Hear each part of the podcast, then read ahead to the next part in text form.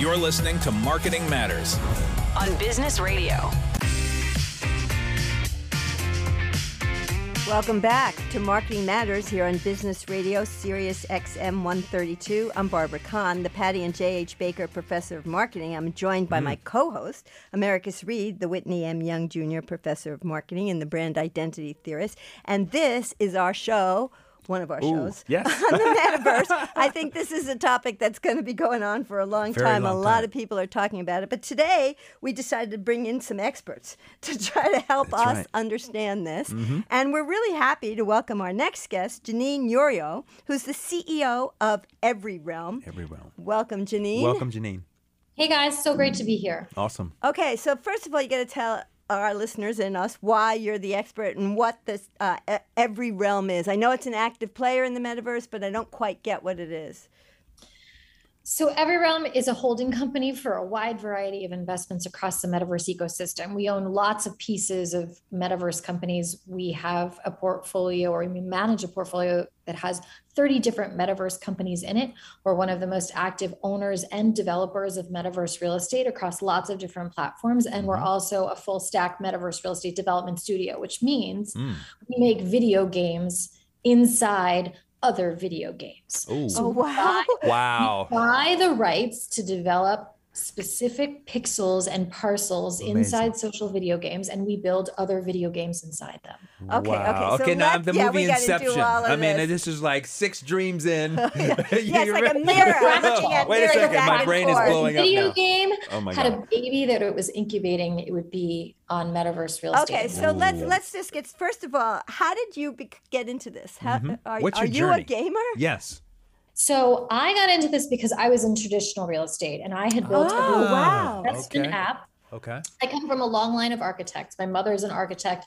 So I grew up around the built environment. I worked in real estate private equity for a while. And then I built a real estate investment app that I built and sold to a company that was an investment company that had a crypto group. And I sat near the crypto group. And that's how this whole thing came about. And so uh, some of my team members and I were speculating on metaverse real estate on weekends Mm. and evenings. Uh-huh. And we decided that if we were interested in it, other people might be interested too. So we launched as an experiment a metaverse real estate investment. How long fund ago was this? About a year and a half ago. Oh wow. And that's how our side project evolved into the main event. And today we're operating this company that back then, a year and a half ago, it was still very early in metaverse. NFTs were really starting to pick up steam. Facebook had not yet changed its name. So it was this early rumbling in a category that a lot of early adopters were were starting to think about. And then now, a year and a half later, it's something literally every company on the planet is trying to figure out. So I, I'm curious because I've been reading a lot about this because, as Americus mentioned, he and I are two instructors in the Wharton's Metaverse course, and we've tried to do what we can do with this topic. Um, and I've been reading that when Facebook changed its name, and you even referenced this, that actually was a big blip in attention to the metaverse. Did you do you believe that? Is that part of what yeah, happened? sure. I think Facebook's one of the biggest companies in the world. Um, you can you can take issue with lots of things about Facebook, but the fact is they've dramatically changed how humans interact with technology and with each other. Mm-hmm. And so when Mark Zuckerberg, who's clearly a visionary, felt so passionately about this this idea that he changed the name of his company to reflect that change in focus, some pretty smart people took notice, and Wow. it was it Yeah. was definitely a watershed moment for the metaverse category, and validated a lot of the early players and and other other people who were starting to build out metaverse strategies. Okay, so given all of this attention, and you've been in this for such a long time, a whole year and a half. A whole year and a um, half. exactly. Has it settled down to what the formal definition of metaverse is? Is there a formal definition or is it still up for grabs? I think different people define it a little bit differently, but there's definitely um, some agreement. Uh, a metaverse is kind of like the internet. It's not one thing, it's a con- interconnected network of things. And those things are all social video game environments. Okay. And and then as a further clarification, when people in the year 2022 are talking about metaverse, they're generally referred, referring to social video game like environments that are built on decentralized ledgers. So they have a crypto or blockchain component to them. Not always, but generally when people talk about metaverse today, that's what they mean.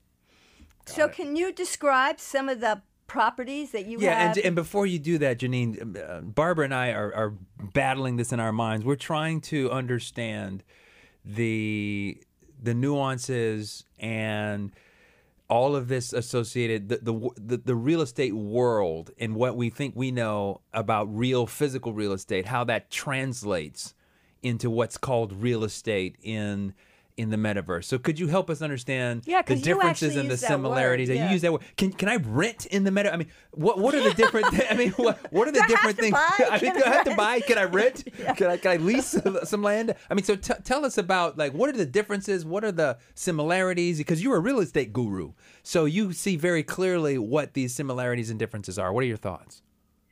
So I actually think the word or the phrase metaverse real estate is a bad one. Mm. And I've been struggling to come up with a better name, but that's the name that we heard digital properties. What do you think about that? I think it's, I think it's fine. I think it's still alludes when you think of real estate or properties, you think of this very safe asset that's easy to understand and you can point to it. Mm.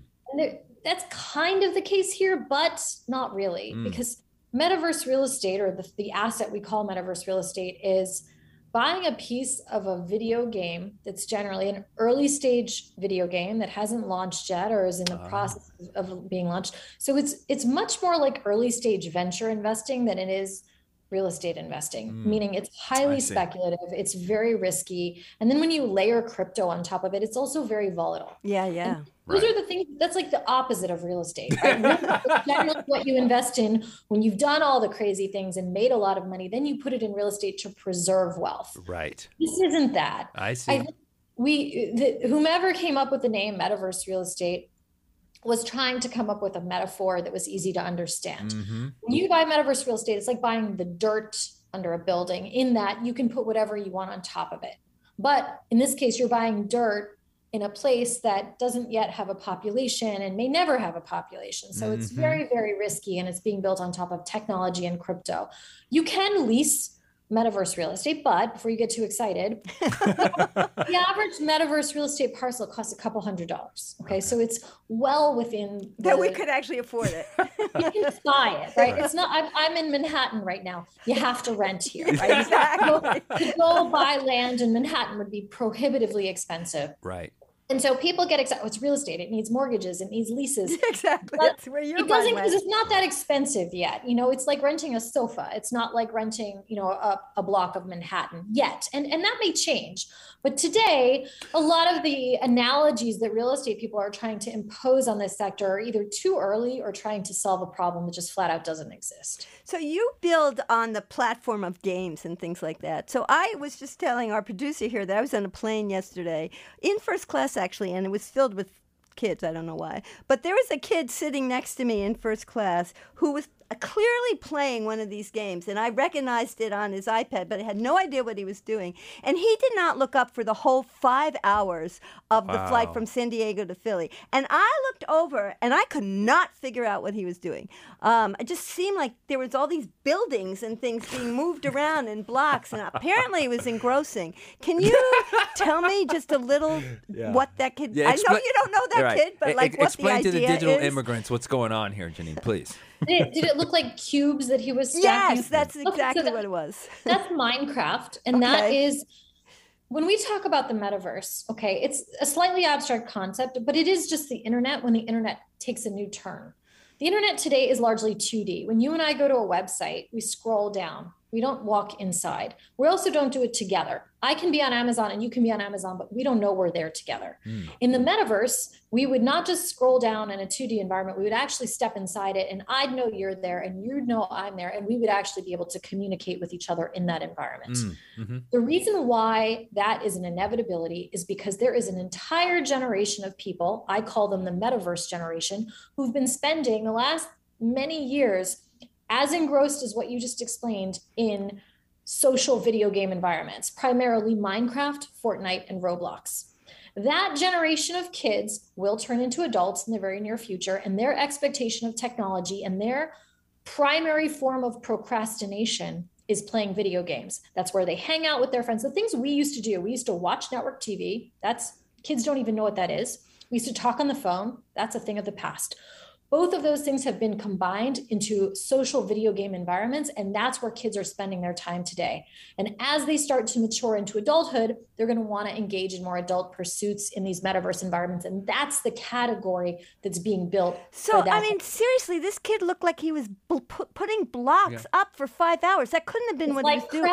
Crack it's like crack but get but, but and and but lest we say it is the you know the end of the end of civilization as we know Let's it we say Yeah, that. Right.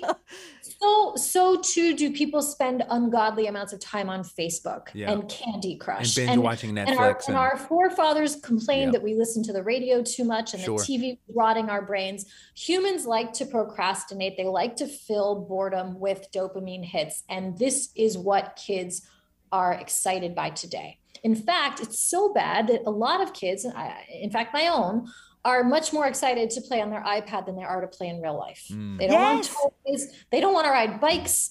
They don't want to do because the the addiction is so profound um, and and again we can say okay that's that's the end of civilization as we know it but we've dealt with these problems in the past and ultimately there does there does become a moment where humans sort of self-regulate.